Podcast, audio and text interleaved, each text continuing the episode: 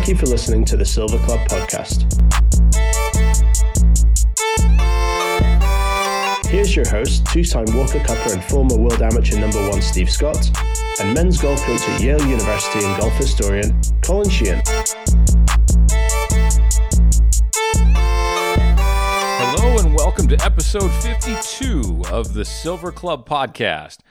We're going to give Colin the week off this week as we move into the P G A Professional Championship. All the greatest club pros in the country are going to make their way down to South Florida to P G A Village to play the Ryder and the Wanamaker courses this upcoming week. And our guest this week is Jason Caron, the twenty twenty P G A Professional National Player of the Year out of the Mill River Club in Long Island, New York, in the Met section. But before we get to Jason and this great podcast, I just wanted to go over a little bit of a recent event at the Carpet Ride. We were in northern Georgia at a beautiful place called The Farm, and we had a fun day the day before at McLemore up in the mountains of Georgia. Beautiful spot, hilly terrain, and some great golf was played by our competitors. Tyler Hogan took the overall and Jones division title, while Mike Ruffing won the Evans division, and Jay Rohella took our Scotch division, which is the fancy name that we use for the net division. So anybody who's a nine point nine index and below can join the Silver Club Golfing Society. Just take a look on our website, silver club g s dot com. Fill out the tab that comes up, and we will get back to you as soon as possible. You can always check out our social media sites also at Silver Club Golf on Instagram and Twitter, and we're on Facebook and LinkedIn as well. Just to note some future events that we will be playing, we'll be putting the final touches here momentarily on the Hamptons event that we're going to be playing called the Islander. We'll be in New York in mid-May. We're going to go to places like Chicago, outside of Denver for our match play major, and we'll do a couple team matches as well at a few prominent clubs in the Saint Louis area, as well as Toledo, Ohio. So just check out our website and reach out to us to find out about all the compelling, architecturally significant sites that we get to play at the Silver Club Golfing Society. I'd be remiss if I didn't thank our sponsors really quickly. The Turtleson Company, Torch Eyewear, and the Winston Collection. Great brands, great customer service. Thank you to Turtleson, Torch, and Winston for your unwavering support of the Silver Club Golfing Society. And don't forget to subscribe and download our past fifty-one episodes that we've had. Most notably, our fiftieth episode was with Zach Blair and Kai Golby talking about their new project near Aiken, South Carolina called the Tree Farm. You're not going to want to miss that one. We've had other great guests like characters in the game, Jason Gore or Vinnie Giles, or some of the great teachers of the game like Boyd Summerhays or Bob Toski. Just hop in there, download, subscribe, and don't miss a single episode. Okay, without further ado, let's get to Jason Caron, the twenty twenty P G A Professional National Player of the Year, as he gets ready to play in the P G A Professional Championship. Enjoy this podcast.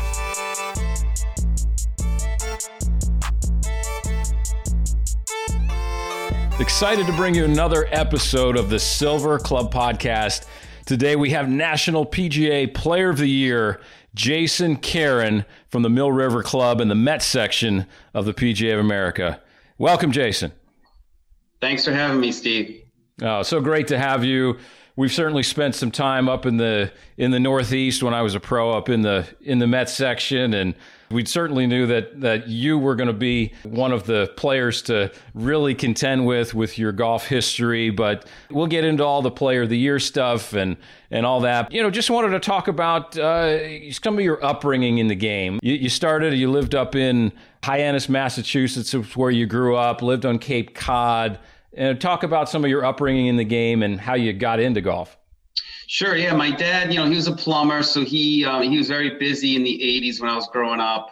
Tells you how old I am, but, uh, you know, he was, he was swamped, but he, he introduced my brother and I, who's two years younger, uh, my brother, Nate, um, to the game. He just kind of, he took us out one day, and I remember we like caddied for him while he played, and, and, um, we had a golf course really close to the to our house called Blue Rock. And Blue Rock was just a par three golf course. Every hole's a par three, but it's a very challenging golf course. Um, very underrated, but it should be um, up there as a, if you ever get to Cape Cod, you should check it out. Uh, but that being said, uh, we used to walk over there and my dad would tell us, hey, look, I don't want to hear you guys getting any trouble, smacking the ball across the green or running around. Um, you're at an age where you can go over there and just be, you know, the way you are normally, uh, without raising heck. Um, so we would go over there, we would chip and putt. And we got to the point where we kind of liked it. Um, we were still big into baseball and the hockey, but fast forward it um, a little bit. Uh, my dad being a plumber, we had a guy that played on tour that went to my high school. Uh, his name is Jim Hallett. And Jim, um, Jimmy's dad, Ollie, Um, Ollie Hallett was a very good friend of my dad's because he was in the plumbing business. Right. So we hung out, we saw Ollie all the time. So when Jimmy, of course, I'm following Jimmy play and he was playing well. He kept his card for like six years or so on tour. And when he would come home, he would kind of take us out, pot up with us. We'd play a couple holes with him. And that's kind of how I really got the bug to play more golf. Um, As I got a little older, again, we would spend more time at the course. Um, growing up in the Cape, it's, you know, sort of like Long Island a little bit where the weather's a little bit tricky. But we, um, I was fortunate enough to have my brother and our, our other brother we call Mark Woods, who I grew up with. And uh, the three of us would be at the golf course every day. And yeah. That's kind of how we got stuck with it. You know, it was almost like the golf course was our babysitter. And we actually, all three of us got pretty good. Um You know, it was kind of strange. And, and, uh, and then all of a sudden I had this thought of playing on the P G A Tour after watching Jimmy and this and that. So, um, and that was my goal through, you know, high school and to college. Yeah. Interestingly enough, right. The, uh, I mean, back in the day when, when you were all growing up and when I was growing up, and you're a couple years older than I am, but the, uh, you know, it, it pretty much remained the same. I mean, nowadays everybody's got all the technology. I mean, I can't get my twelve-year-old son off of playing Fortnite, uh, you know, off of the video games and all the, the electronics. And back then, it's like, hey, kids, go to the golf course and and and go uh, exactly. go have some fun. And that was that was the outlet for sure. And and um, no, that's that's very interesting. Well, well, talking about being kids, you have you have a couple children. You had a couple girls, uh, Caroline and Julia, eight and four years old. And your wife, Liz, who's a wonderful player. And, you know, we could do a whole podcast on how great of a player she is as well. But uh, talk about your family life now and and how are they getting into the game and and all of that.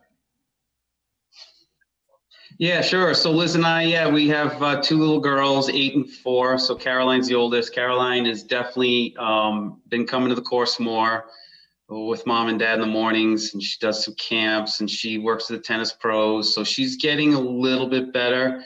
I would say that her interest level is still low, which of course I, I don't push it because she's only eight. Um, I know myself, I was a little bit older when I really started playing, uh, but Liz played around that age, eight, nine. Uh, and then Julia, you know, it's interesting. She's got great hand-eye coordination already at four. So she might be our sleeper, if you will. So we're going to pay attention to her, but you know, we're we're um, we're big into family. Uh, between the four of us, we don't like to not be around each other, so that's a good thing. Um, I mean, some of my guys, uh, local guys, might notice I don't really travel to New Jersey when we have tournaments there because I don't want to be away from the family. Uh, golf, I played golf for a long time. I don't. Nothing's going to change my life whether I won every tournament or no tournament. So. But missing those kids growing up, that's that would definitely haunt me, I think, in my in my uh, future days. So um, we're definitely a family that really likes to hang out together, do a lot of things together. And, um, you know, I'm just so fortunate that, you know, Liz and I have a great job at Mill River, and they have, they let us bring the kids to the club like they are members. So it's it's a great situation. That's wonderful. It doesn't always happen that way. I mean, I know I was a head pro up in the Northeast for nine years at a few different clubs, and and you know it's it's allowed to a point at some places, and some places maybe not at all. But certainly wonderful that the membership has uh, you know has embraced the whole family recipe that you guys bring to the table. But uh, speaking of family, Liz, your wife Liz, certainly a uh, a, a very accomplished player in her own right. Uh, I mean, her her accolades, and who's what? Who's played in more major championships? Let's just start there. I'm not even close. So I just played. I just played my third. Uh, so I have two P G As and one U S Open. I think she has eleven, but I could be wrong. It could be more. So yeah, she's uh yeah I know we. It's funny. We you sit there and you think about it, but she really was a phenom when she was little. She was like number one amateur, number one girls. Junior, um, went to Duke four years, All-American. I mean, you just keep going. I mean, she won on the Metro Tour. She's played, uh, you know, it's funny. We put um, behind us, uh, Steve, you can see a little thing on the wall over here with yeah. some of our stuff. And my kids go, Daddy, you don't really have that much in there. And I'm like, yeah, mommy's, mommy's had a nice, nice career playing. So, you know, she's, uh, you know, in, in fact, she just got her uh, P G A status. So she now is a P G A professional, which is which is great, and L P G A. So I told all the guys, look out when she gets when she gets a, little, a few rounds under her belt and she gets a little more confident. Um, I think she's going to do very well in our section. So hopefully well, that, that that's very exciting, and certainly for you to do what you did and you know transferring your game. Uh, and we can go into this a little bit. I mean, you're. Your professional golf life really revolved around you and, uh, you know, before you and Liz met. And I mean, you were playing professionally. You played a few years on the P G A Tour, five or plus years on Nationwide or Corn Ferry Tour or whatever the sponsor du jour is. But it, I see two hundred thirty-four tour events to date under your resume. But I, I guess my point is, is that not many people have really done what you did and taking taking that lengthy touring pro career and, and, you know, a lot of people would just kind of mail it in and do something else. You, you completely shifted gears and, and not only, you know, having a young family now and, and being married, but being a head professional in the Met P G A section, going through all of the certifications, just like you said that you're, that Liz has done recently. But I mean, to, to go through all that, I mean, I, I guess I maybe I don't want our, our listeners to kind of lump you into uh, the Omar Urestes of the world in a way. You know, I know there's been a lot to talk about him, and we don't have to go down that road completely. But I think, but somebody like you, you have, you you've really just transformed your your life and totally done a one eighty really in in what you had kind of originally set out to do. Yeah. So I mean, my goal was always to play on the P G A Tour. Um, you know, and I. I I, I accomplished that at a younger age. You know, nowadays they, they do, I think my first year I was twenty-seven. Now they do it when they're what, nineteen, twenty, it seems like. But so that kind of, my life is already past, obviously. Um, and for me to trans, you know, transfer to the, this side of the business, yeah, it was a little bit of an issue, but then again, I know golf. So that was something I knew I, I wanted to stay in. I just didn't know how. Um, and Grant Turner at Siwanoy, the head, he's the head golf professional there. He looked at me, he interviewed me, and he says, you know, you have the same kind of background I did. He, he played the, which a lot of people don't know, he played the European Tour for like, I think it was like eight, nine years. Right. Um, so, I mean, he, the guy really was a player. Um, and he came over to the States, got into this side of the business, yada, yada, yada. He took a chance with me. Um, Some of the people on the golf committee said, no, you're crazy to take Jason. And, and Grant said, nope, I think we should, I'm going to take him. So he did. He took me in and I learned it. And I asked questions and I kept asking questions and I wanted to learn it. And I wanted to be able to run tournaments from start to finish. I wanted to know how to run the books, um, you know, and checking in, you know, equipment that comes in or a shirt. And why do you, you know, Keystone and this and that, some words that we, we know, but, you know, we start doing things and next thing you know it, Um, and at the same time, I was doing my books to get the P G A taken care of. And next thing you know, I, and, and Grant told me, he says, you're not, you're only going to be here for like three to five years and you, you're going to get a head golf, you know, job. Um, and sure enough, after my third year, bam, it happened. So very fortunate, uh, learned from one of the best. Um, and again, I just tried, I really tried to kind of make that switch where it was like, yeah, I work, work, work to be the on the tour. Now it was like, all right, I need to work, work, work to be a head golf professional. So it worked out. Um, But I think you gotta, you know, I, I just give my hats off to Grant to taking that, you know, that chance to, uh, you know, give me a chance there. It was great. No, great kudos to uh, a, a key mentor in your life for sure. What was the point where, and and I went through this personally myself. I mean, I played professionally for six years and didn't didn't achieve the level that you did, almost winning on the P G A Tour. But I mean, there there's did it feel in a way that you kind of gave up on the game, or or did you just did you just get it in your mind that you're just gonna almost quit cold turkey and just totally switch gears? Yeah, I mean, that's a great question. Like, so I had hurt my my um, on my right hand. I hurt a finger, and I had to have surgery on it. And I told myself um, that when I come back, I need to change a few of my ways I was thinking on the golf course. And the weird part was, Steve, that I couldn't seem to peak when I wanted to. And I used to be able to do that when I was playing um, before the surgery. So all of a sudden, I, I, you know, I met Liz. Liz was kind of tired of tour life. She got into the club pro business. I told her, look, I'm just going to try this one more year. I made it through first stage, didn't get to second. I missed by like a stroke or two.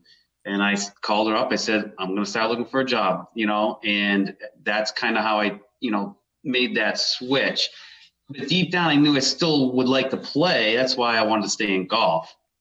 Um, and as an assistant, you know, you can afford yourself with no kids. I could go play in some events. So I got to play in all our, you know, Met section stuff, mm-hmm. uh, and Grant would let me do a couple other things. So it worked out pretty well. And, you know, then when you get the head pro job, then life changes a little bit with children. Then you have more responsibilities. So the first year I didn't even play at all. Um, mm-hmm. And when I did, it was not pretty.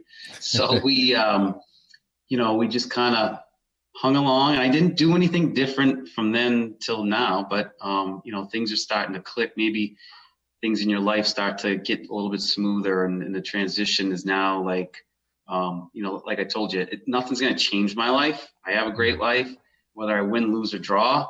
Um, and I kind of look at it that way. So, it, and it's been better than the previous year. So it's been good.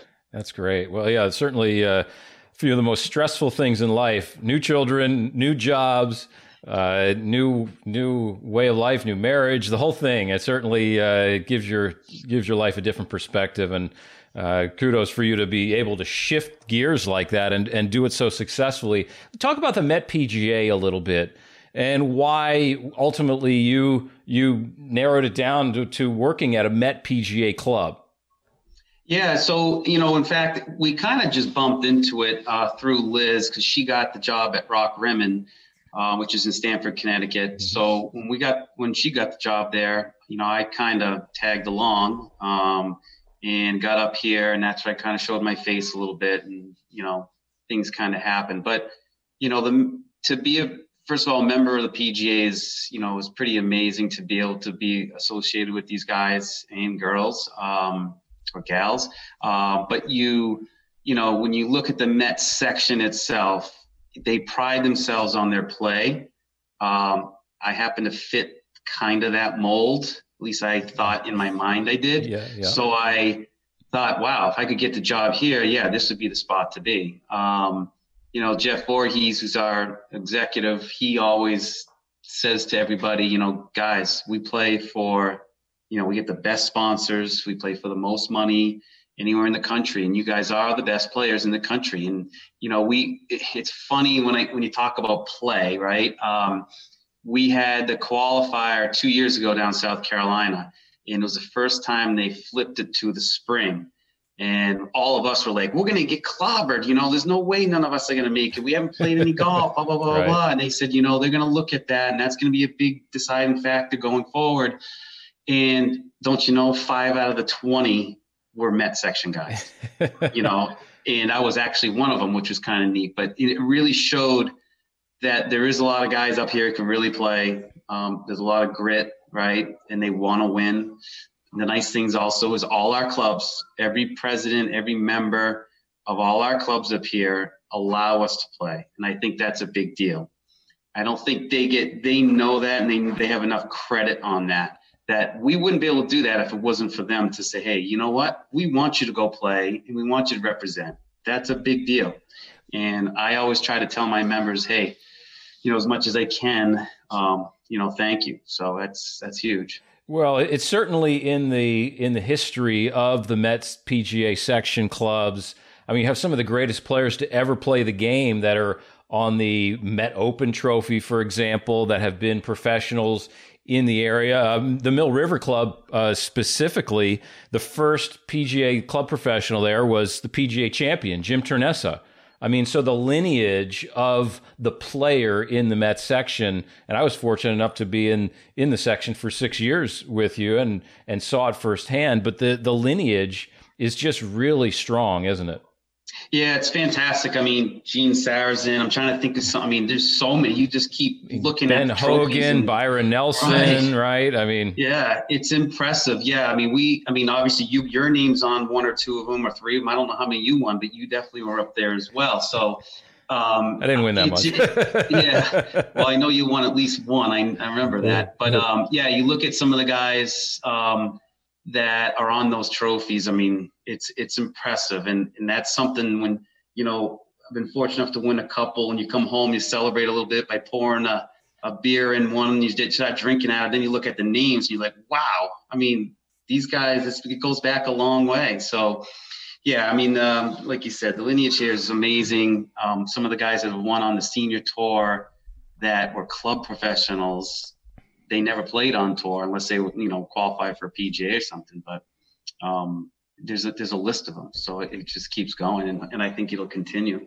How, how does Mill River particularly fit in the scheme of what you and Liz bring to the table, and that and that family vibe that you bring? Yeah, I think that it's it's been a really good.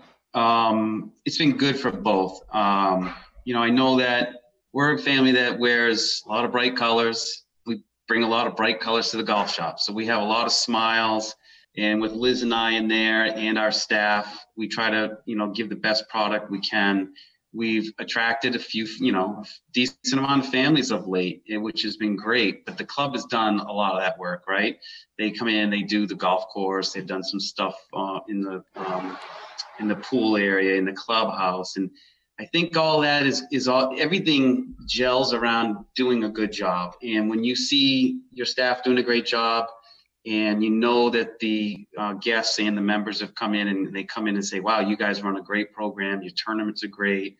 The food's great. And they keep going down lists. It's, you know, next thing you know, you attract members, and it's, it's been, uh, it's been pretty solid for Mill River, which is, which has been great.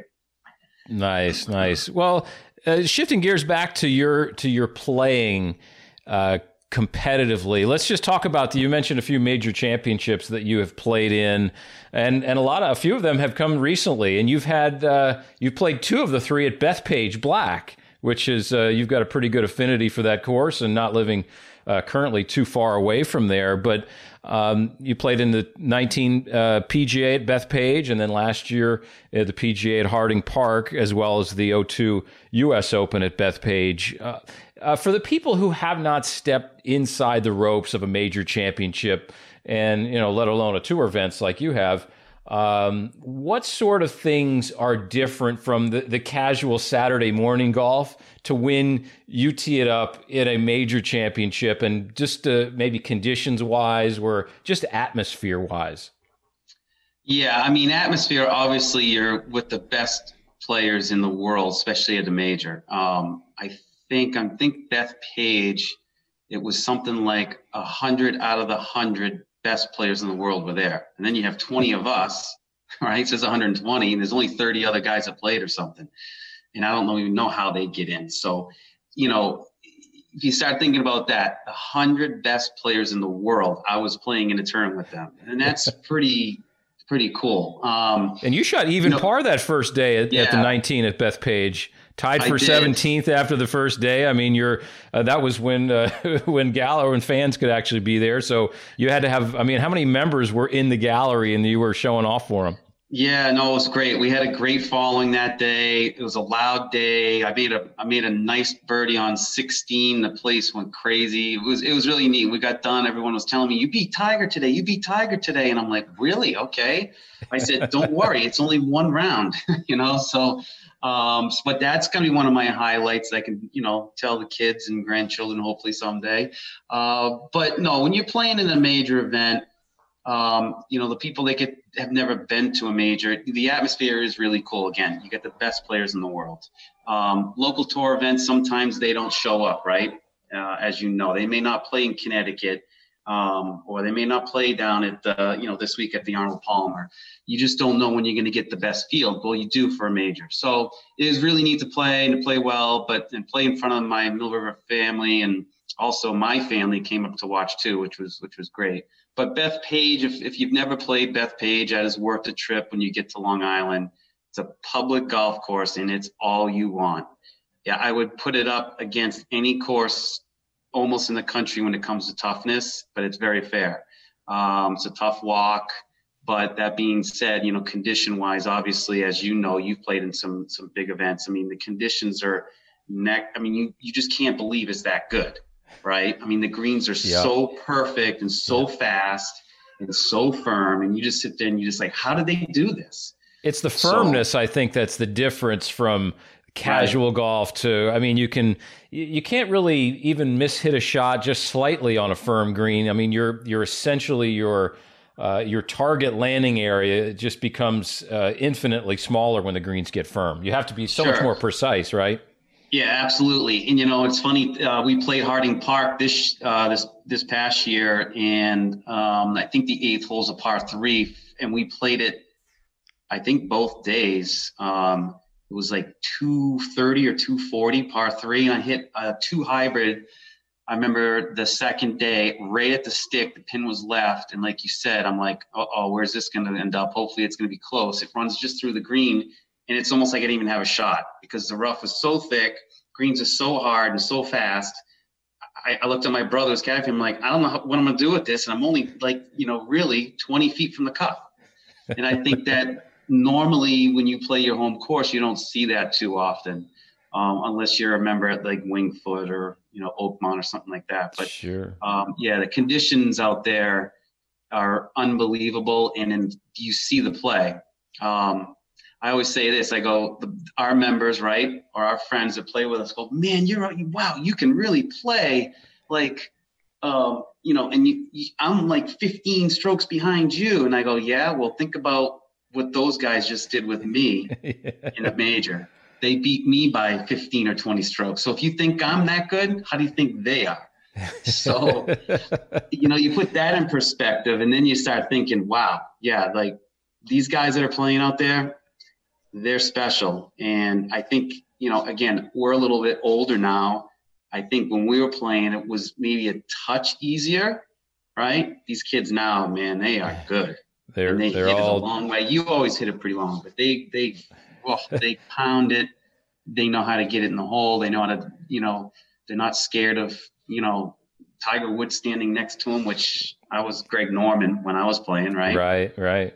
Standing next to you and you're like, oh my goodness, it's Greg Norman. Now, yeah, you talk about that. Let's just, uh, we can, you know, shift uh, shift back just a second. But you're when you played on the tour, what was your closest brush to a victory? I know uh, you didn't win any on any of the major tours, but man, you were really close and you were out there quite a while and and did it pretty often. Yeah, I mean, uh, when I played the P G A Tour, I had I played I finished fifteenth at at Pebble Beach. Oh, which was my best finish. Uh, actually, I played with Rush Limbaugh actually that week, which was kind of interesting. He just passed, yeah. but um, that was a fun experience. Uh, and then on the, you know, now they call it the Corn Ferry Tour. I had a couple seconds. Um, excuse me. One I, I lost in a playoff. I shot twenty-three under that week in Arizona and lost. Um, trying to think if it was Ben Crean, I think beat me and Ben and maybe Bo Van Pelt or something. So two guys mm-hmm. have won on tour a bunch of times. And then the other time I lost uh, by a stroke um, in Arkansas, which was, I, th- I really thought I won that. I was playing with Aaron Baddeley the last day, and I shot four under in really tough conditions. And this guy, Jace Bug, had snuck up and uh, and beat me by a stroke. And I'm like, man, when is it going to be my turn? You know, this is not fair. And, you know, you start thinking of these weird things, although you did finish second. And I always say, you know, God has uh, weird ways to to do things, right? And all of a sudden, you know, Jace unfortunately uh, um, came down with like leukemia, I think the next year. Yes, he I remember passed that. Passed away like not too long after that. So then all of a sudden you go, hmm, now I know why.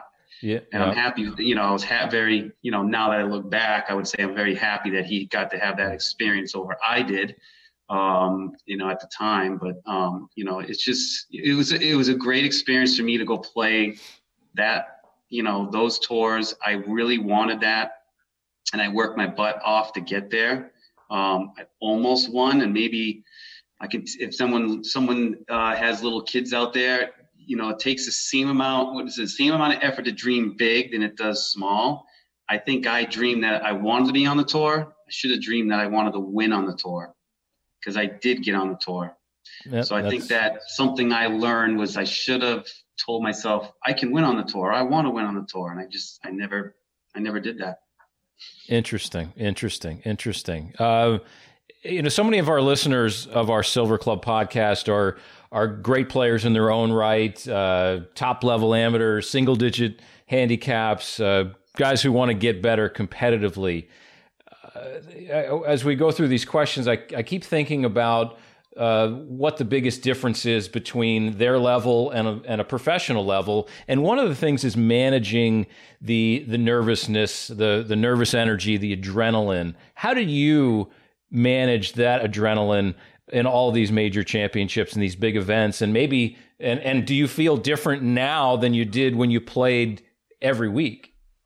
Yeah, you definitely do, because you're not sharp. I mean, this this past year, we didn't even have one event leading up to August to play at Harding Park. My my event that I had played before that was in February, and I was lucky enough that I had won that event, the stroke play event um, on the, you know, the P G A one. So right. I had that to go back on, but going into it, I'm like, you know, basically you're almost thinking you have no chance. But you still think deep down, hey, it's a, it's a major. I'm going to give my best, and let's see what happens. Well, um, fast forward to uh, or or back it up a little bit more to nineteen at Bethpage. You know, I was playing very well um, going into there, and to shoot even part of the first day. I mean, yeah, was I nervous? Absolutely, I was nervous. But that is because I've been doing it for so long, and I kind of know how to manage my game, like you said. And I think that keeping Um, keep everything really simple is the best way to do it. Mm-hmm. Don't get too uh, advanced on like the next hole, or I don't like that next hole, or I don't like the, you know, three holes. I got to get a couple birdies now. I don't think that way. I think about right now, and that's it. And I think that's where you, it's hard to not let your mind wander, but that's how you have to do it. You almost have to say, all of a sudden you get to eighteen and you go, we don't have any more holes left. Right. I think that's the, how the best players play. Um, obviously Tiger always wanted to know the leaderboard. I don't really want to know it, especially on the front nine. Right. Coming on, you know, we have nine holes left in the tournament. Yeah. yeah. Give me update. Uh, you know, give me some idea where I am. Uh, but I think that, you know, learning those things, getting yourself in position. But I would say, if anything, you focus, you know, when it comes to game, you, you got to get, Uh, you know, mentally tough, but I think your short game has to be really exception, um, exceptional, because, you know, you can always hit a golf ball. It's going to go forward, but how quick can you get in the hole? And I think that's where the average guy doesn't get that. He goes to the range, hits a few balls, check out my swing. Um, I mean, how often you see him on the putting green for, you know, three or four hours at a time? Never. And I tell, I, yeah, I tell my, my, amb- my um, juniors at the club, I said, when I was a kid, I would take a uh, shag bag full of golf balls. It was like eighty balls in it. And I would start at two feet and I'd make every single one. And I would make it so they were, you know, they meant something. And then I would go to three feet, then to four feet, then to five feet, then to six feet. And you couldn't leave until you made them all in a row. Next thing you know, you're there for six, seven hours. And people were like, no way. I'm like, mm, yeah, that's what I did. And I said, that's how you get to know if you can be strong enough to to beat these guys, right?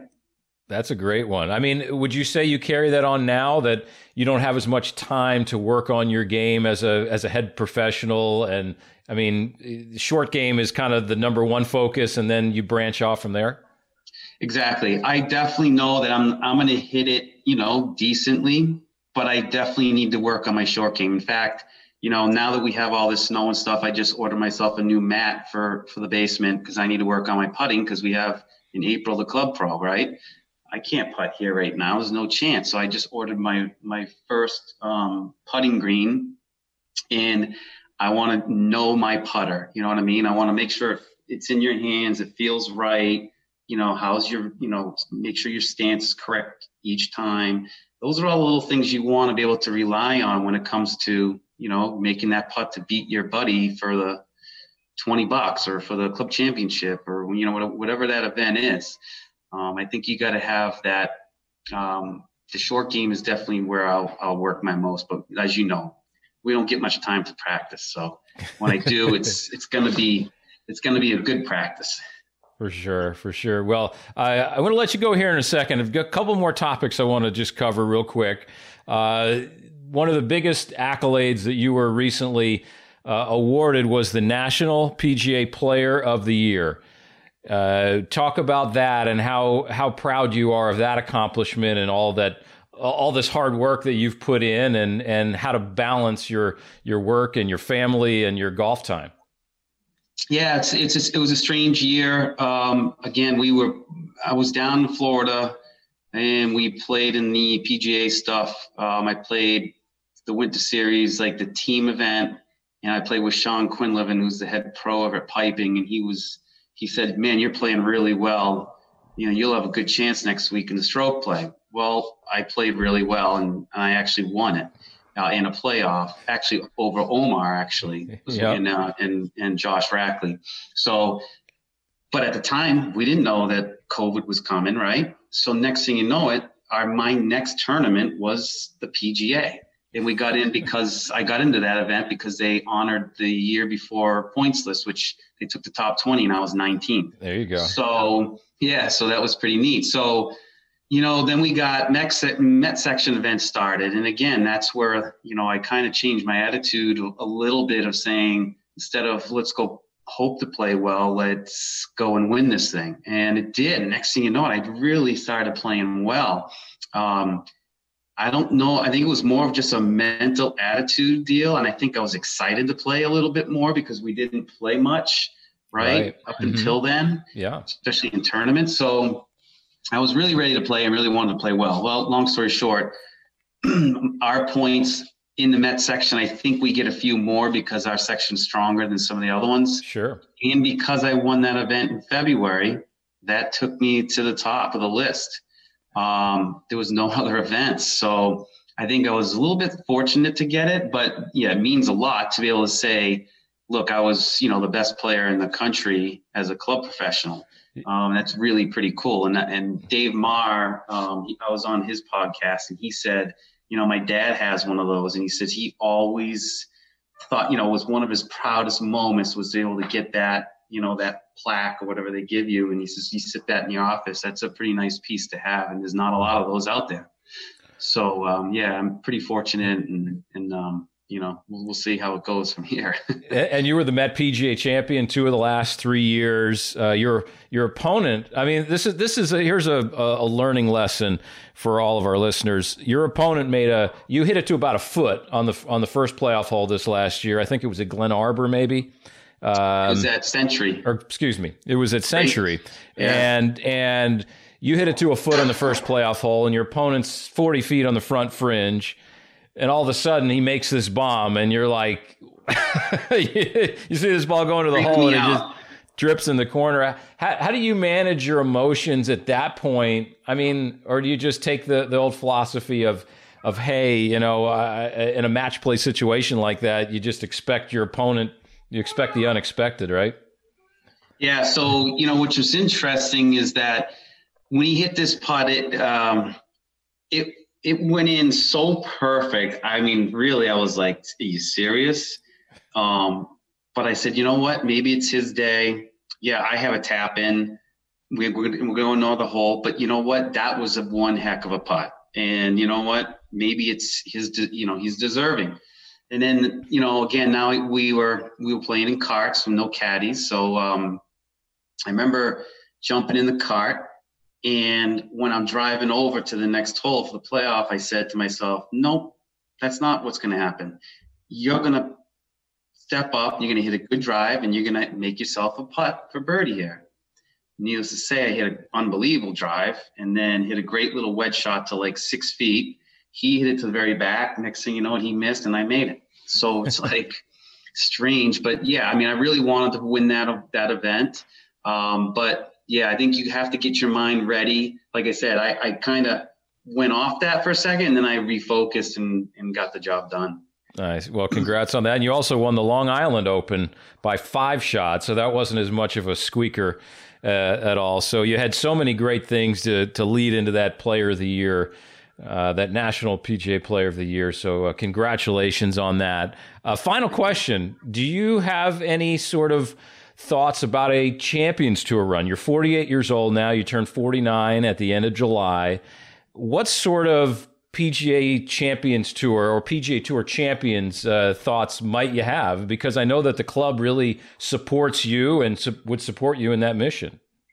Yeah, I really don't want to be traveling. Like I said, I want to be around the kids. So that um, is a pretty easy question for me, is that I will not do that. Um, it, you know, there's only five spots, I believe, at the Q School anyways. Right. Even if I did go do that qualifier and I did get one of the five spots, there's really nothing in the area, or even if I missed, I should say, there's nothing really local that I could go play in, right, on that tour, unless they bring something back to Meadowbrook or something. So to be away, it's not going to happen. Um, I will definitely want to play the P G A, right, the Senior P G A mm-hmm. Championship, the Senior U S Open. Yes, those ones I'll definitely shoot for. Again, majors to play in, but to go play out there again, I have no no chance, and I really don't want um, to be away from the kids, and that's my final answer. Well, that's a that's a great mission. Yeah, we had Rob LaBritz on our uh, forty-second podcast not too long ago, and he's one of your colleagues in the Mets section, and uh, yeah, he's uh, he's one thousand percent gung ho about giving that a shot, and that it just gives you a it gives all our listeners an idea of the of that depth. I mean, you have Matt Dobbins, the you know, National Club Professional Champion a few times. You have Danny Balin. You have all these great players that you have to play against each and every day. Uh, uh, I guess one of the next events that we'll see you in is the P G A Professional Championship uh, down at Port Saint Lucie. Uh, so best of luck with that, and and defending your Player of the Year titles and yeah. and all of that, and uh, and uh, certainly most importantly uh, with your family and being there as a father and. And and all of that. That's uh, that's the biggest mission in life. And uh, congratulations on all all that success as well. Thank you very much. I appreciate it, Steve. Big thanks today to Jason Caron for spending time with us on the Silver Club podcast as he prepares for the P G A Professional Championship down in Florida this week. You'll want to see him on the Golf Channel, and you're going to hear somebody you know on the coverage as well. I'll be the main analyst with Golf Channel in the booth this week with George Savarikas. Don't forget to download and subscribe to our Silver Club podcast and hear all the great episodes that we've had. Until next time, everybody, stay healthy, stay safe, and we look forward to bringing you another Silver Club podcast real soon.